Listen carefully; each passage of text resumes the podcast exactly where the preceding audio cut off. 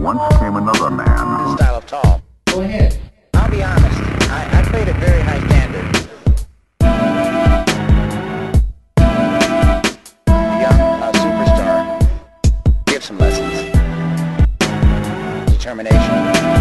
You say best, that's hard to define. Competition was extremely. Welcome to the Chess Underground. Eccentricities, peculiarities, and theoretical novelties.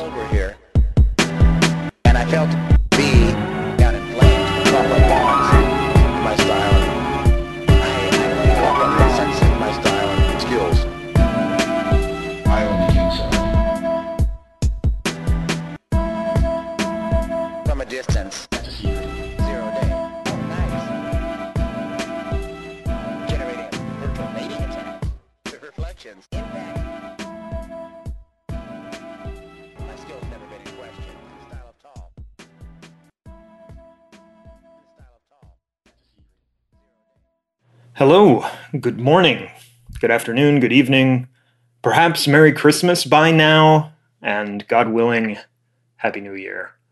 Would be great to get out of 2021 already. Alas, we will have to wait a few more days. This is the Chess Underground. I am your host, Pete Karagianis, here for our year end wrap up, December 2020 episode. And what a year it has been this year. You know, the way it works uh, when you're, well, at least the way I chose to set it up when I began this podcast, I had I had to do some thinking and some soul searching about how it would look and how it would sound and what we were going to talk about. And I settled on the idea of having yearly themes for the show.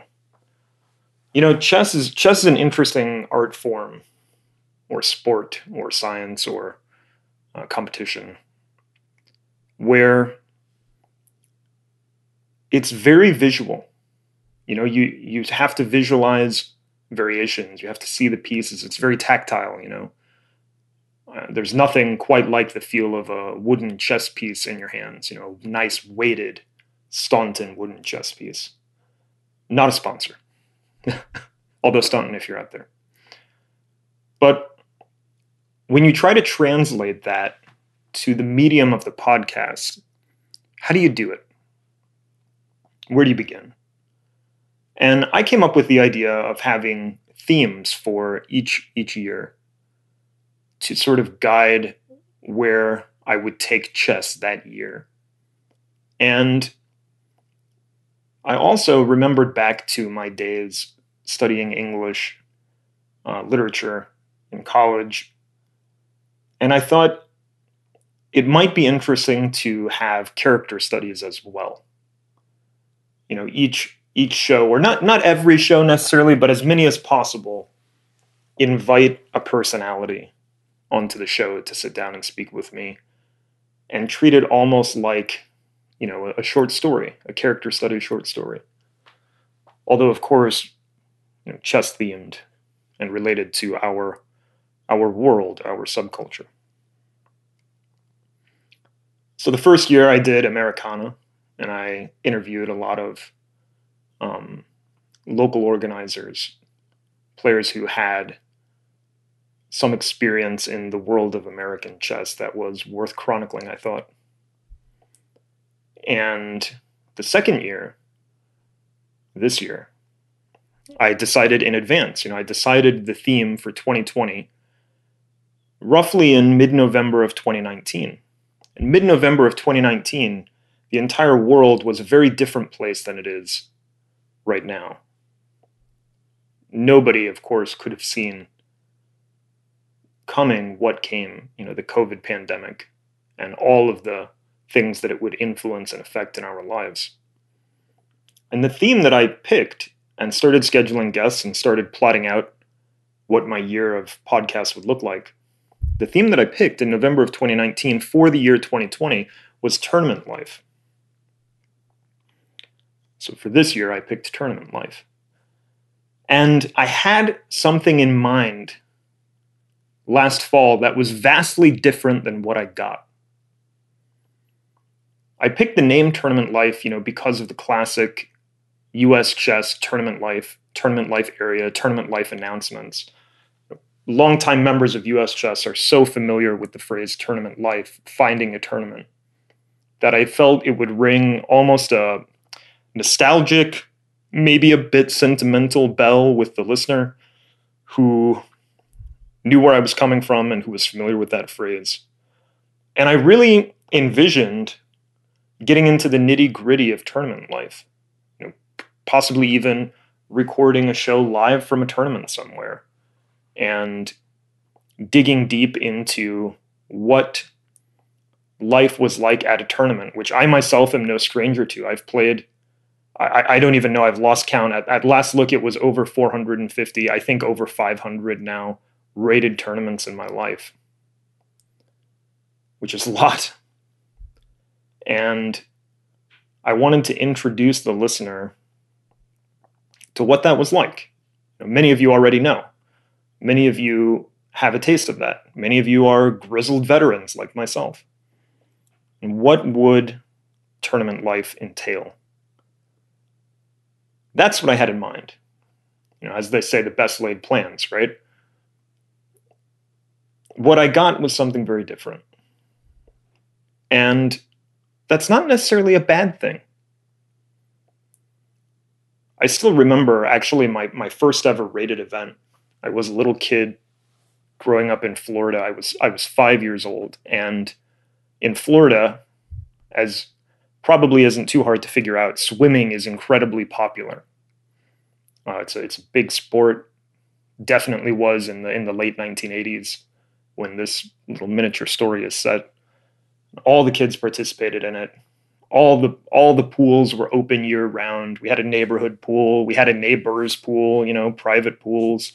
You could swim anywhere and everywhere. You could go down to the ocean and hop in the ocean and do a mile swim for your Boy Scout badge. It was just an incredibly popular activity and I loved it. I was huge into swimming. I was I loved the breaststroke and I love freestyle were my two favorites. Could never quite get the butterfly. I was very terrible at that one. Um, and the backstroke, I like that too. But I remember my first tournament because it was right after a morning swim meet. And my dad had entered into it in advance. It was being held at the same country club that the swim meet was at. So my dad really wanted me to play. I really wanted to swim, and we made a compromise that I would do both.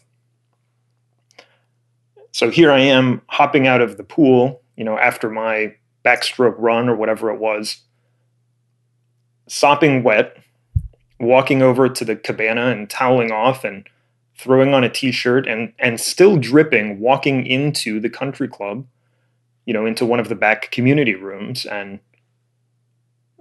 finding my name and finding my board and sitting down, you know, still dripping in the chair. And I remember being incredibly cold because in Florida, everything indoors is very aggressively air conditioned. And I played. And that was my first ever rated tournament. Doesn't even show up in my MSA history because for those of you who, who follow the uschess.org slash MSA records, they only go back to 1992, and that was 1988. I think a, a paper copy of that tournament cross table still exists somewhere in our office in Crossville, Tennessee. I Could go and look and see exactly how I did. I remember kind of how I did, but mostly I remember being wet and cold and playing a chess tournament as a five year old kid. And I guess when I came up with the theme for this year, last November, stories like that are sort of what I had in mind. You know, what does tournament life look like from all angles, from every angle?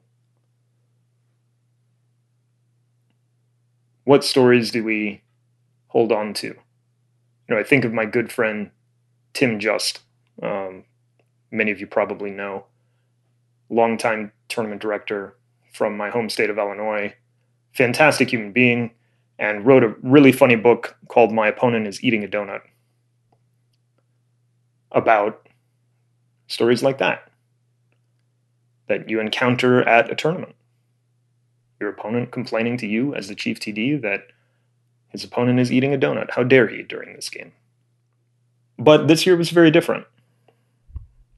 And I guess my first clue as to just how different things were going to be was the cancellation of the candidates tournament. You know, those those of you who listened last spring remember that I did a preview of the coming 2020 candidates tournament where I went through each player, their matchups with other players, the openings that they got into. I looked at what we might expect in terms of results and gave a very in-depth preview of the forthcoming candidates tournament, which of course was canceled at the halfway mark due to COVID. So this should have been a sign of what was coming. Uh, I had guests lined up who, instead of talking about the in person tournament that they were going to run, we discussed the online event that they were hosting, or the non event um, that they were hosting, or we looked backwards to a time when none of this was going on. You know, the net result I began to realize sometime over the summer when I was speaking with Eric Vigil, who's become a yearly guest. I, I love speaking with Eric about an, an over the board tournament he was running in the middle of the pandemic. It was an eight player round robin state championship event. And I guarantee it was the first time in the 100 plus year history of the Iowa State Championship that the, the participants were required to wear a mask and social distance. And, you know, the, the directors were cleaning the pieces vigorously in between the rounds. I began to realize sometime over the summer that and it's not just me, it wasn't it wasn't just the chess underground or myself, but all of us right now are chronicling something very unique. You know, I mean, thank you, Captain Obvious, right? But we are we are chronicling something that I think is more than just unique. It is going to change the way we do things. It is going to change our lives as we know it. I, I don't know if there is a going back to normal after this. And I and I think that's the same for tournament life too. You know, will we ultimately return to large World Open, Chicago Open, New York State Open, all in one room of a hotel? Pro- probably. At some point in the future, we probably will get back to that, is my guess. I don't know when that will be. I don't know how long it will take. I don't know if all of the players who traveled to those events still will. But at some point, I do think we'll get back there. But in the meantime, you know, we have what we have, and, and we are where we are. And those events are not happening. They're happening online you know, with reduced numbers in, in this very weird, bizarre virtual universe where our kids go to school, where we conduct business, where we check in with our parents and grandparents. This very strange virtual space where we play chess and we have our tournament lives right now. Our tournament lives with two cameras on us and interruptions I'll never forget. I, I, was watching a tournament where a player, you know, was was focusing in a critical position, and his it was a, it was a rated event, and his daughter just walked into the room and started talking to him. You know, the, uh, she must have been maybe second, third grade, and that that is tournament life right now. You know, this movement, forced movement from the personal to the very, very, very impersonal, sitting at a desk behind a computer screen. You know, the tactile has gone from the wooden Staunton piece to your mouse or your touchpad or your iPad, your smart device. Drag and drop, you know, click and click instead of pick the piece up, you know, the weighted piece. It's just one of those many things, you know, those many adaptations that we have made as humans to this pandemic, to this year. And the chess the chess the chess community and the chess world has had one of the easiest or easier transitions i think you know out of all out of all the sports out of all the games because of what we are and, and what our game is. You know when i first got into chess one of the things that attracted me to it so much was that it was a lifelong game you know you can play it as a kid, you can play it as a high schooler, you can play it when you're in college, you can play it as an adult, you can play it as a retiree, you can play it as a senior citizen, you can play it in the nursing home. It truly is a game for life. And it, it it's universal in that way. And that's a beautiful thing about it. And you can even play it from a thousand miles away on a computer screen you know, I remember some of the top level events, you know, seeing Ding Liren play from from China in the middle of the night, his time, you know, exhausted, uh, as the event is is of course going on in Europe in the middle of the day. And these are players playing in the same tournament, but but not really, right? They're just really different circumstances. You know, to to have to reschedule and reorganize your life such that here I am in, in Beijing or wherever wherever Ding is playing from in China at 3 a.m. trying to play in the same tournament that's going on in, in Europe, you know, at 2 p.m. or I'm sure the fact checkers out there can correct me on the, the time difference. But that's tournament life right now. That's what you have to do to play. I got a text from a longtime friend and who has now gotten back into chess. We used to travel to tournaments all the time together. His name's Larry. And we would drive. We both actually at the time hated flying, and I've since gotten over that. I think Larry has too. We would drive from our homes in Illinois, and I was going to school in Iowa all the way across the country, you know, through Nebraska, that just long, boring nothingness of Nebraska, Colorado, the mountains, Utah, you know, the painted scenery, and the plateaus and mesas and all that good stuff, down into Arizona, the red of Arizona, and finally Nevada. We would, we would drive all the way out there for the National Open. It took us two days to get out there every year. I got a text from him a couple weeks ago his sons, he has he has five kids. His sons got back into chess before the pandemic, or they got into chess before the pandemic, which got him back into chess because the kids were playing. And I had been helping him a bit, you know, just making some book suggestions, going through a game here and there. I got a text from him a few weeks ago about how, you know, his he was very upset and sad that his boys their interest in the game had fallen off. They just they couldn't play on the computer anymore. They didn't like it. And I thought that was just, you know, so sad. I, I think about the kids, you know, spending hours a day on a Zoom call, and then do you re- do you really want to do more, you know, to, to play a game?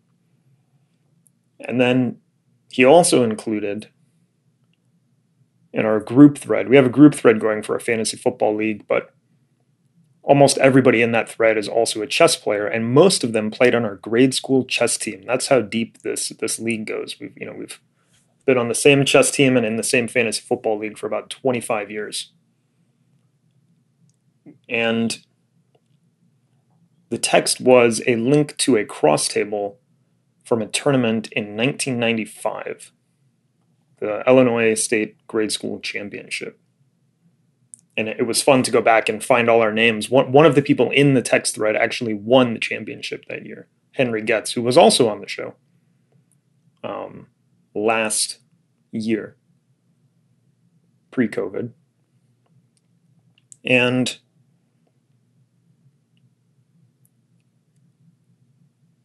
I thought about, you know, the difference between playing in a grade school tournament in 1995 and playing in an online scholastic event in 2020. a brave new world that we have found ourselves in. There is a there is a rainbow, you know, there is a silver lining to this story. Larry did ultimately find some in-person events in the Phoenix area to take his, his kids to and play. But they're all wearing masks, they're all socially distanced. They limit the number of total players. And this is the tournament life of 2020 that that we are recording, that we are documenting. And it's not just us, it's not just the chess world, you know, every industry, every news piece we read is documenting what, what life is like during this time. My wife bought a subscription to uh, just just the Sunday paper of uh, the Chicago Tribune and the New York Times, and uh, every week we get we get them. The first week I actually ran the paper over with my car as I was getting it out to take the garbage out because I didn't even know it was going to be there. So we have a smashed copy of the New York Times. She ordered these just to keep a physical record of what was happening.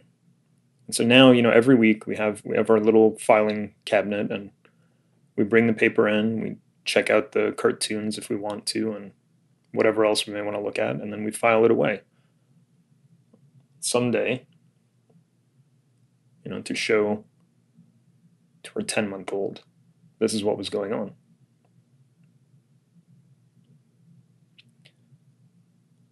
Very recently, the United States Championship on- online United States Championship online qualifier USCOQ concluded. And this was an event that I had worked on very closely over the summer to get set up and to get prepared. And if you if you're a fan of the show and you listen to the November podcast, you heard all about it and it was very exciting. You know, something like this had never been done before, and it was forced. It was brought on by the pandemic.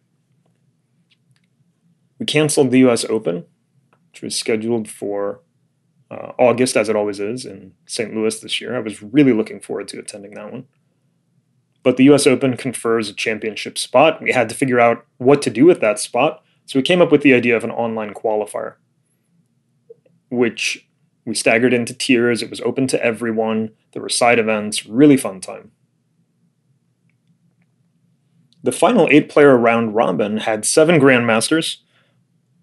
I think almost all of them from you would find it you know in the top 100 list you would find in fact even in the top 30 in the US rating wise or very close.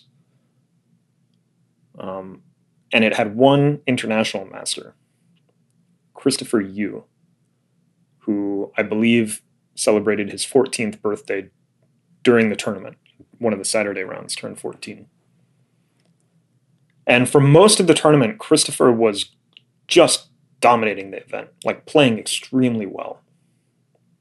Fantastic to watch him play. And I, I was excited to be able to observe some of the rounds and, and watch the stream and replay the games. But Christopher this year is not going to have a chance to get his third and final GM norm and his Grandmaster title. And to, you know, be in the record books, you know. I don't know if he I, I certainly don't think he would be the youngest American Grandmaster of all time, but he would have come close, would have been on the list. And instead, you know, he's playing with two cameras pointed at him and bathroom breaks that were predetermined before the event, very specific rules about how to do it, what to do, fair play measures, just to make sure everything's up on the up and up for all the players. And it's important to document that and remember what we did, why we did it, how we did it. Unfortunately, Christopher lost in an Armageddon playoff to Grandmaster Alex Lenderman. Unfortunately for Christopher, congratulations, of course, to Alexander. Very well fought event. And Alexander will represent uh, the qualifier in the U.S. Championship. He receives that nomination. I was called, well, first emailed, then called by the Wall Street Journal in November this year about, and I thought, oh, you know, this is fantastic. You know, a, a reputable paper, a really high end, um, well established news source wants to talk about chess. Now, of course, for those of you who have not been living under a rock for the past few months, you might remember that in November, something fairly significant happened in the chess world. The Queen's Gambit came out on Netflix. And made chess cool, you know? We had this sensational lead actress, played a intriguing character, Beth Harmon. And all of a sudden, chess was like this cool underground, bam, dropped an underground in there. Game played by uh, starving artists in New York and um, powerful Russians the Soviet Union all across the globe, you know, under the neon lights of Las Vegas, which is still true, of course. It's a very romantic version of what chess was and what chess is, which in a lot of ways was spot on, like just nailed it. That was, you know, tournament life pre 2020. So I got a call from the Wall Street Journal and they wanted to talk to me. They had some questions about about I guess the chess boom and the, and chess moving online. And I spoke with uh, the reporter. I gave me a call, and I was a little surprised that the direction he wanted to go, where he wanted what he wanted to discuss for the article, was actually cheating. How do you stop it? How prevalent is it? What have we done to deal with it, to prevent it, to identify cheating? How do you differentiate between somebody who's not playing fairly and somebody who's just playing really well? You know, somebody who's just a wow, they have improved. You know, I used to be a chess coach, and I can tell you, you give an 11 year old kid 10 months and they're real interested in the game, they're going to get a lot better in those 10 months. And right now, all across the country in the United States, we have a lot of 11 year old kids who are very interested in chess and they have not played a rated game in 10 months. You know, if they sit down tomorrow in a chess.com tournament or an ICC tournament and they play way above their skill, are they playing fairly? I mean, again, I can tell you as a coach, those kids, it's just sometimes miraculous to watch how fast and how quickly they can improve in such a shortened amount of time. And what about when they're trapped indoors with nothing else to do but this game that they're interested in? And have all these resources too that we've never had that I didn't have as a kid growing up. All these online resources and video libraries and databases and computer engines to train with. What's a realistic expectation of that player's skill? So I got this call and I, I spoke to the, the, guy for 40 minutes.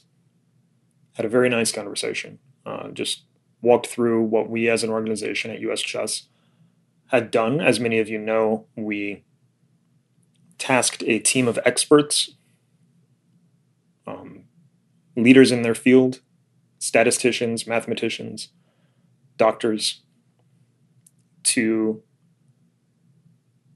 review the fair play methodology of various online platforms and to make a recommendation as to whether or not to endorse those fair play algorithms and why or why not, you know, what were their shortcomings, what were their strengths. And getting that, you know, sort of look behind the scenes there with them um, was was pretty cool for starters. Cool is a word I think I can use. And it was I guess I guess the best word to drop here would be reassuring. You know, there's a lot of anxiety I think amongst a lot of players regarding not only, man, if I play on the computer, is my opponent going to be cheating? You know, how am I going to know? I've talked to so many players who won't even play online because they just think everybody's cheating. It's everywhere. And even others who are like, I'm not going to play online. You know, I'm, I'm going to get accused of doing something I didn't do. I think that happens. I think all all of those things happen. I think you know players who don't want to play fairly are going to find a way not to. I think there are extreme cases, very rare, like one in 10 billion. I don't even know what number to put there, so I'm putting a gigantic one to give you an indication of how rare I think this is. But there probably are extremely rare cases where someone just played the game of their life, you know, and, you know, whatever, got unfairly accused of something. I think that happens almost never, though. But I thought about, you know, the chess boom that's happening right now, and people are trapped inside, and we have all these other things to deal with. And here's the Wall Street Journal calling to talk to me, you know, not necessarily about Beth Harmon or the memberships we have or how we've made this transition, but they want to talk about fair play and cheating. What are we doing? How's it happening? What steps are being taken? It reminded me of this article that I wrote in 2005. I was a senior in college. And at the time, I loved to write about chess. I still do. I love to write about chess. It's probably one of my favorite activities to do, like, period. But I was writing all the time back then. I had more time for it and I wrote for the Iowa En Passant. Every every issue, I would submit something. I wrote for the Oklahoma Chess Quarterly. I made my own chess blog called the Chess Underground, which is where this show gets its title from. No longer exists. You know, I shed a tear for that. I came up with my own cool little e-zine that I published. Um, I just, you know, I was really into it. And one of the things that I wrote for was the Illinois Chess Bulletin. And I published an article in 2005 where the, the article is told in like little uh, almost almost vignettes although they're chopped up and sometimes a vignette is only like two three sentences and then we come back later in the story and there's two or three more sentences. But there was one part of the vignette that was rather lengthy. And at the time in 2005 uh, i kind of had a lot of interest and um, you know i was a senior on campus i was branching out and trying new things and seeing where my interests would lead me. And I'd like to just read to you this section from that article. So this is the, um, it's actually the May 2006 Illinois Chess Bulletin, although the activities described here happened in 2005. So this semester, I started learning a new game, Go. It's a territory game that is wildly popular in Asia and terribly complicated. I'm a hobbyist. I learn it to pass the time, to enjoy the mental exercise. But what struck me most was the aura surrounding the game. I actually took it far enough to attend a tournament, which truly stressed the difference between Go and chess. The Go players, and every Go player I have ever met, has exemplified this spirit. View the experience of playing Go as a sort of, quote, community of knowledge and appreciation, end quote. I played a few games online on the Kiseido Go server. They're all long time controls, say 20 minutes minimum. And every opponent that proves stronger than you offers to review the game and illuminate your mistakes. It is unlike chess, where, especially in an online forum, but equally in a club setting, blitz and victory rule the day. The attitude is contagious. The attitude of Go players, I meant. After a few months, I found myself reviewing mistakes of absolute beginners. At the tournament I went to, at a bookstore on the second story of Iowa City, I actually witnessed experienced Go veterans, known as one dans or two dans or higher, pausing the clock and explaining to weaker opponents why they should not continue as they did before allowing that opponent a takeback in a rated game and restarting their timer. Madness! Yet, two weeks after the tourney, I found myself sitting in the Go Club booth at Spring Club Fest, right next to the chess club, handing out interactive computer software, free Go sets, beginner and intro Go books, and other various equipment. Now think about that. Think about the final round of a Chicago Open, let's say. You know, imagine a, a GM pausing the clock, explaining the mistake, rewinding the position, restarting the clock. I don't even think that's allowed in our rules.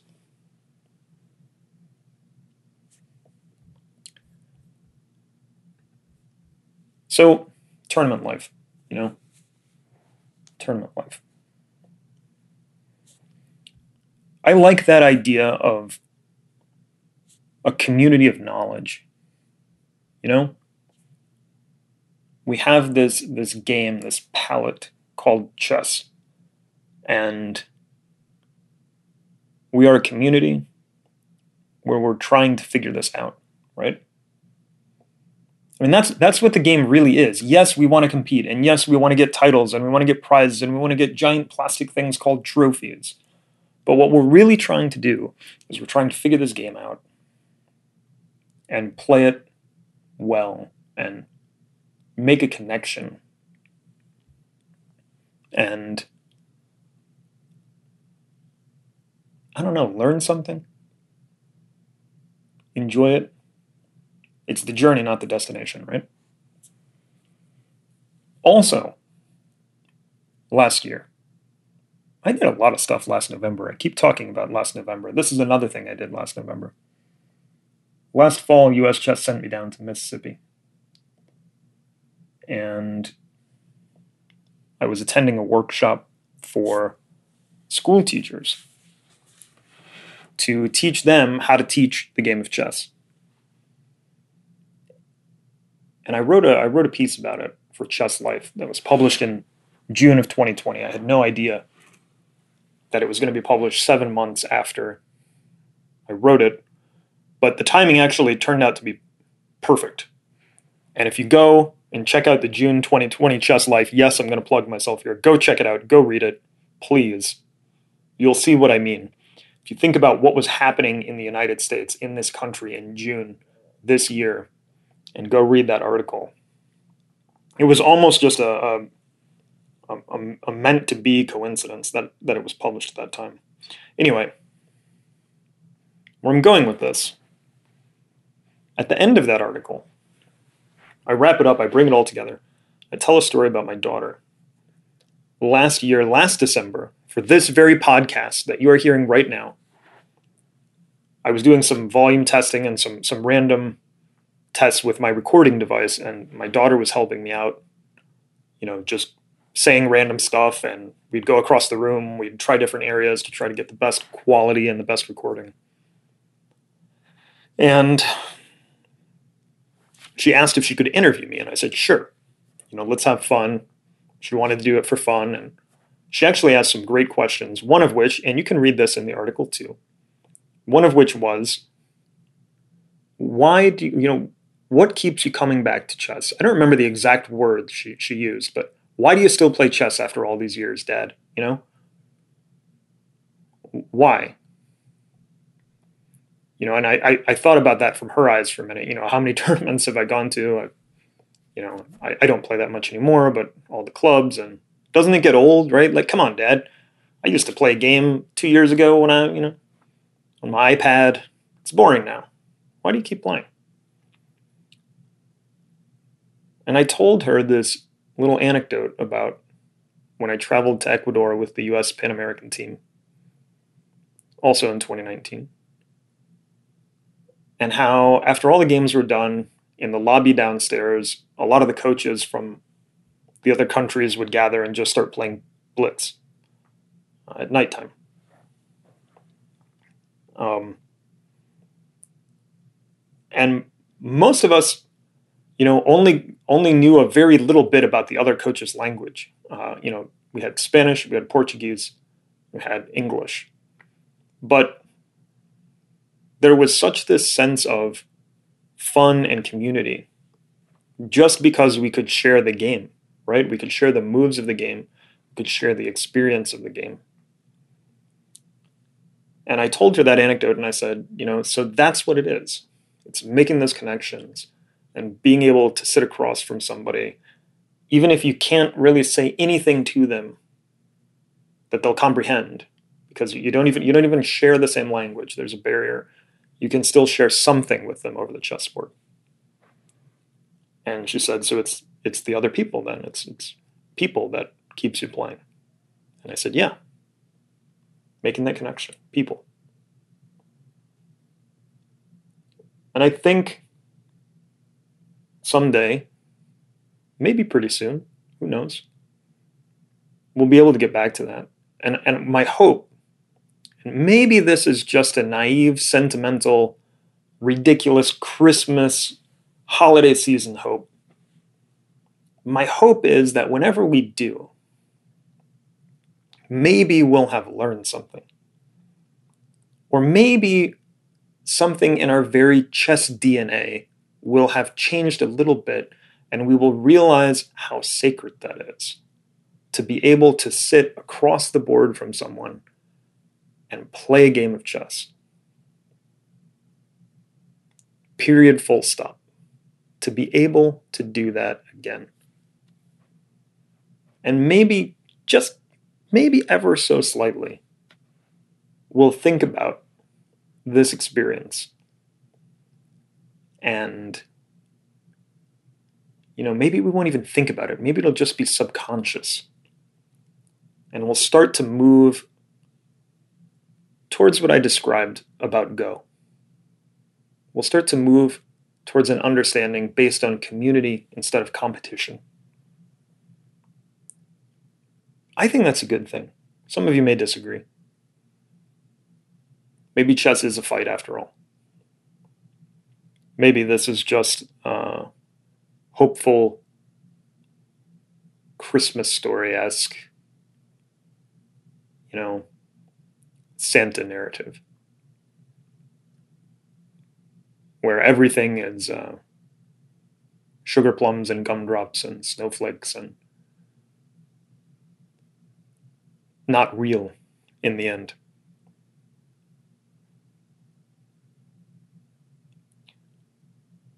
Anyway, thank you all for listening. This has been the last 2020 installment of the Chess Underground. And I wish you all a wonderful holiday season. I hope you stay safe. Hope you enjoy yourselves. I hope you play some chess. I hope you find some time to relax and to do all the little important things that make the light at the end of the tunnel so welcome. Tactical struggle. When you say best, that's hard to define. Thank you for listening to the Chess Underground, a US chess podcast. Please check out our entire suite of podcasts, which release every Tuesday, and include Ladies' Night with Jen Shahade, as well as Chess Life cover stories and One Move at a Time with Dan Lucas. US Chess would like to thank Jason Andre at Seven Season Films Photography and Media for our podcast production and editing. If you are starting your own podcast, visit www.sevenseasonfilms.com for consulting, production, and editing. Until next time, signing off, Pete Karagianis.